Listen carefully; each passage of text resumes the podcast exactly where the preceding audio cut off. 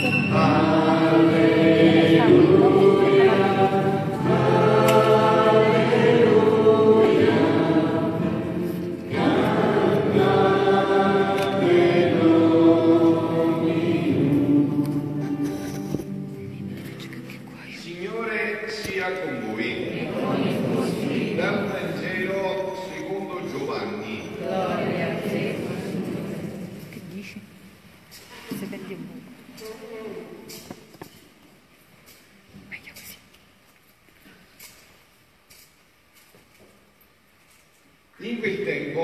Giovanni stava con due dei suoi discepoli e fissando lo sguardo su Gesù che passava disse ecco l'agnello di Dio. E i suoi dis- i due discepoli sentendo parlare così seguirono Gesù. Gesù allora si voltò e osservando che essi lo seguivano disse loro che cosa cercate? Gli risposero rabbì che tradotto significa maestro dove dimori? Disse loro venite e vedrete. Andarono dunque e videro dove egli dimorava e quel giorno rimasero con lui. Erano circa le quattro del pomeriggio. Uno dei due che aveva udito le parole di Giovanni e lo aveva seguito era Andrea, fratello di Simon Pietro. Egli incontrò per primo suo fratello Simone e gli disse, abbiamo trovato il Messia, che si traduce Cristo, e lo condusse da Gesù. Fissando lo sguardo su di lui, Gesù disse, tu sei Simone, il figlio di Giovanni, sarai chiamato Cefa, che significa Pietro. Parola del Signore, Lode a te, o Cristo, siano lodati Gesù e Maria. sempre italiano lodato. Stamattina Papa Francesco nell'Angelus ha detto il racconto evangelico, quello che ho appena proclamato, indica le caratteristiche essenziali dell'itiner- dell'itinerario di fede di tutti i tempi dei discepoli. C'è un itinerario da fare, c'è un cammino. Dopo del peccato originale dobbiamo fare questo cammino per ritornare, da cui nessun uomo può scappare, non ne sente nessuno. C'è di fare un cammino, un itinerario, non ci sono bacchette magiche. Bisogna mettersi in cammino, c'è un itinerario, a partire dalla domanda che Gesù rivolge ai due discepoli. Avete sentito che spinti da Giovanni e Battista si mettono a seguirlo e che stasera fa a me e a voi. Ma che cosa cercate? Perché siete qua? Che cercate? Che cosa cercate? È una domanda fondamentale. Perché non avete deciso di andare da qualche altra parte? Perché siete qua? Che cosa cercate? Che cosa cercate? È la stessa domanda, dice Papa Francesco, che al mattino di Pasqua e qui sotto Gesù rivolgerà a Maria Maddalena. Donna, che cerchi? Chi cerchi? Perciò, sostiene Francesco, ognuno di noi, qua- in quanto essere umano, è alla ricerca. Ricerca di felicità, di amore, di vita buona e piena. Molti di voi insieme a me, perché abbiamo scelto questo sabato e domenica di fare due giorni di ritiro spirituale? Perché che cosa cerchiamo? Mica siamo per i fessi noi, eh? Cerchiamo quello che dice Papa Francesco, la felicità, l'amore, la vita buona e piena.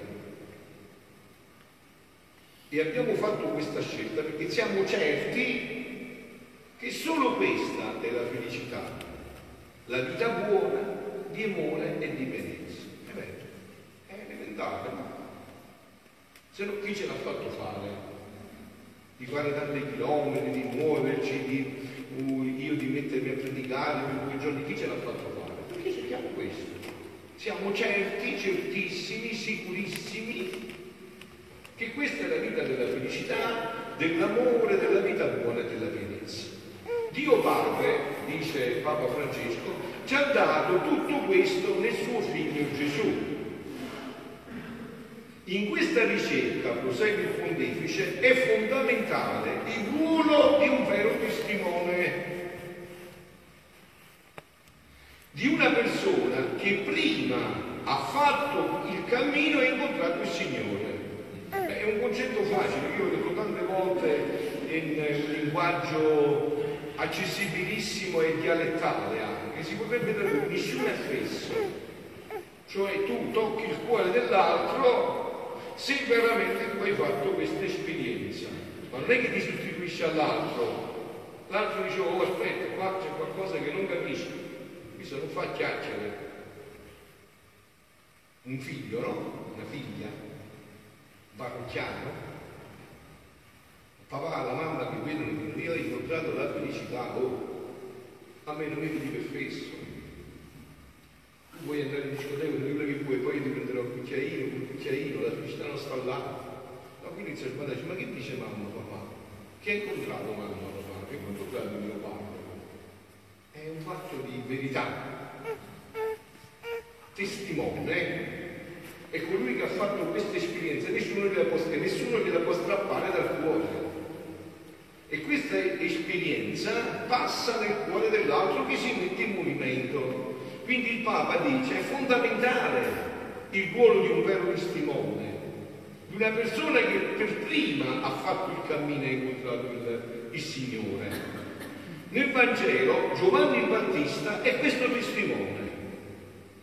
Per questo può aiutare i discepoli verso Gesù. Non è Giovanni, non è invidioso, no? Giovanni sa che gli deve discepoli suoi? Andate, andate, lui è, io non sono, lui è la mia, seguite lui. Io anche seguirò lui. Seguiamo lui. È arrivato finalmente il nostro Salvatore, seguiamo.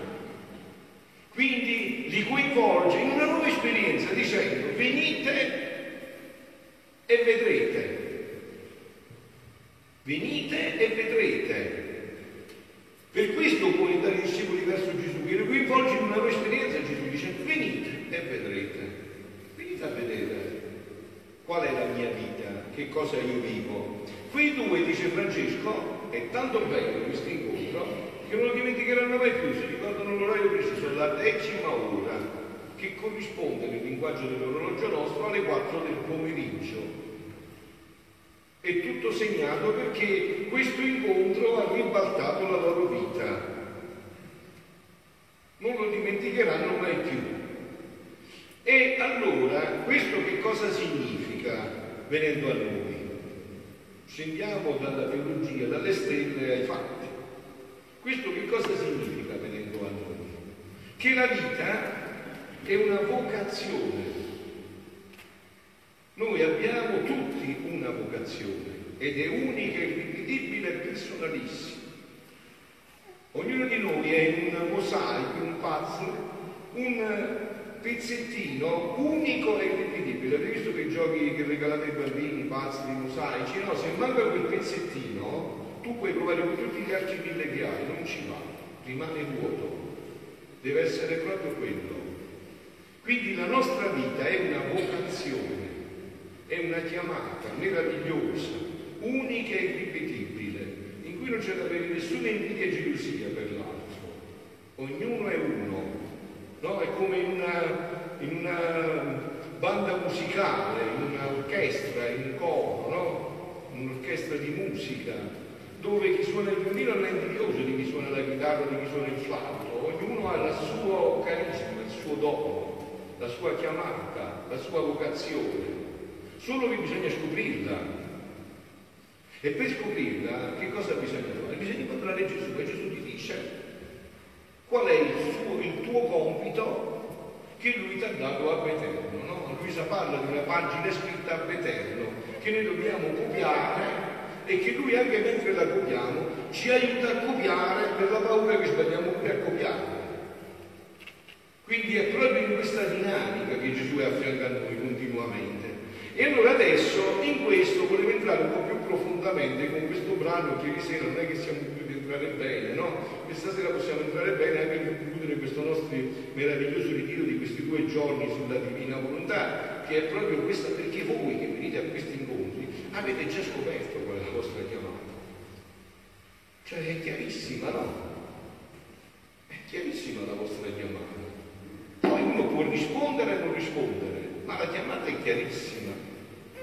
Cioè è una chiamata che è più chiara di questa, insomma, ci vuole solo una porta in flora, cioè più chiara di questa, eh, non so spiegarmi, insomma, no? Stavo, dice Luisa, seguendo il mio giro nel fiat divino e giunto ad accompagnare i profeti, cioè mentre faceva questi giri nel fiat divino, stava seguendo i profeti. Quando il volere divino si manifestava loro, il come e il quanto della venuta del futuro redentore. Quando ai profeti era stato rivelato e come doveva venire Gesù. E i profeti lo sospiravano con lacrime, preghiere e penitenze. I profeti Isaia, Geremia, questo facevano, no? Sospiravano Gesù. Dicevano che facciamo in questo mondo senza di te? Signore, vogliamo te. E come lo facevano, dice Luisa? Con preghiere, con lacrime e penitenze. E io, facendo mio tutto ciò che loro facevano, essendo tutto questo frutti dell'eterno fiat divino, lo offrivo per impetrare il suo regno sulla terra. Cioè diceva io faccio mio tutte queste lacrime, tutta questa giacché tu hai permesso questo ai profeti perché il tuo unico scopo è portare il tuo regno sulla terra, io attraverso queste lacrime, queste preghiere, queste penitenze ti chiedo questo regno. Quindi la vostra vocazione è chiara, voi che venite a questi ritiri, è chiarissima. Una vocazione che si palesa sempre di più essendo tutto frutto dell'eterno fiat, lo offrivo per impetrare il suo regno sulla terra. Ma mentre ciò facevo, il mio dolce Gesù, muovendosi nell'interno, mi ha detto, figlia mia, quando un bene è universale e che deve portare bene a tutti, è necessario che popoli interi, se non tutti, se non in tutti, in gran parte, sappiano il bene che devono ricevere e con le preghiere, sospiri e desideri in, ed opere impetrano un tanto bene. Allora, fuori metafora, qual è la vostra chiamata? Far conoscere questo. E come si fa a conoscere? Agli altri. Perché un vero, uno che ha incontrato veramente Gesù, subito scappa il desiderio di coinvolgere i fratelli cioè uno che è felice, quindi i fratelli infelici che cosa ha? Il desiderio di renderle felici. Allora come si fa per far conoscere eh, la divina volontà? Portando i libri, mandandogli sms, mettendo i cose su WhatsApp, sulla, sulla radio, sulla zappa, dove volete voi, dove, dove, come si fa? Come si fa? Facendo il testimone. Il testimone cioè impegnando la vita, credendo che questa è tutta la vita, allora quando incontri l'altro, anche senza parlare, passa. Passa perché Dio che passa. Dio questo vuole e passa. Passa questo. E come avete sentito, come diceva Papa Francesco a quella domanda, no? Ma noi che cosa cerchiamo? Cerchiamo la felicità, l'amore, la vita buona e piena. Vi autorizzo, anche se siamo alla Santa Messa chi di voi non cerca la felicità, la vita piena, mi alza la mano. C'è qualcuno di voi che vuole essere infelice, mi alzi la mano. Eh, allora. E allora, eh, quindi qua c'è.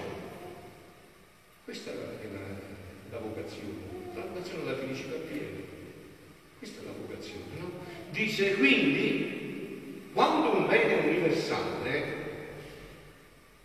che si deve ricevere, ci vuole la forza di un popolo per impetrarlo. Ma non è forse per questo che la Madonna viene a chiamare un popolo? Ci vuole un popolo per impetrarlo. Invece, quando è individuale o locale, può bastare uno per ottenere l'intento. Quindi, dice Gesù, prima di venire sulla terra e di restare concepito nel seno della sovrana del cielo, posso dire che ero stato concepito, che ero concepito nella mente dei profeti. E io confermavo e onoravo questa specie di concepimento in loro con le mie manifestazioni del quanto e del come dovevo venire sulla terra per redimere il genere umano. E i profeti, fedeli esecutori delle mie manifestazioni, facevano da trombettieri, suonavano una tromba, da trombettieri, non dormivano, fremevano, avevano il desiderio. No, cazzonavano, scedatevi, scedatevi, che vedete chi ci salva, che ci toglie da tutti questi mali che ci siamo procurati col peccato. Svegliatevi, non assupitevi, non lasciatevi imbabuccare dalle televisioni, dai giornali, su tutte cose che passano, note che passano. Svegliatevi che deve venire il Redentore. Facevano da trombettieri manifestando con le loro parole ai popoli che io avevo manifestato nella mia vita sulla terra. E concependomi nelle parole di essi facevano volare di bocca in bocca la notizia che il verbo voleva venire sulla terra. E noi adesso questo dovremmo fare, no? Dovremmo far volare di bocca in bocca che Gesù vuole che il suo regno ritorni sulla terra. Questo è il profeta chi è? Il profeta è Marco Zurli che dice futuro. Il profeta è profemi, è colui che parla a nome di Dio, che ha avuto la notizia e la vuole portare ai fratelli. E non ha altri impegni, prima viene questo, perché sa che tutto il resto passa tutto. E come che velocità passa. E con ciò non solo restava concepito nella parola dei profeti, come pure restava concepito nella parola del popolo, in modo che tutti ne parlavano e pregavano e sospiravano il futuro redentore. Come si fa oggi? Eh? Oggi si parla di questo. Sentite voi che nei mezzi di comunicazione, tutto questo che Dio ha permesso che fosse inventato, trovato, si parla solo di questo. Verrà verrà sta venendo il regno di Dio sulla terra, Gesù ama, brucia, brama dal desiderio di, di, di felici di nuovo, di non.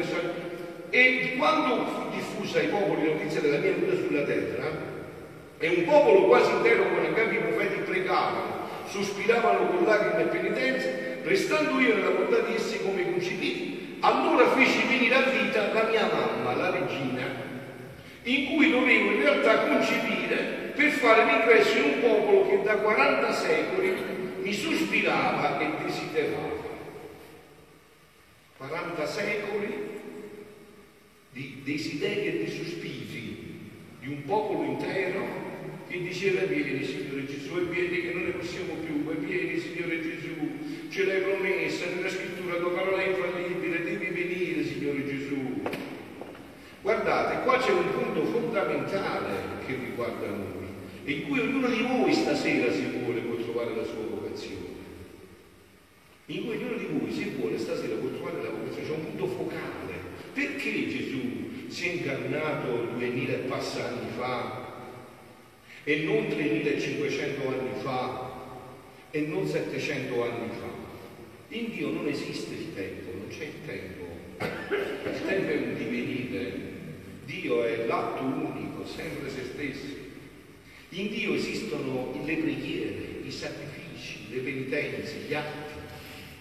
Da dopo del peccato originale, quando è giunto il momento in cui Dio si poteva incarnare? Quando tutti gli attributi di Dio sono essere tutti in perfetto equilibrio. In Dio tutto è ordine. Non è che la giustizia sta un po' più giù, la misericordia un po' più su, va tutto in ordine.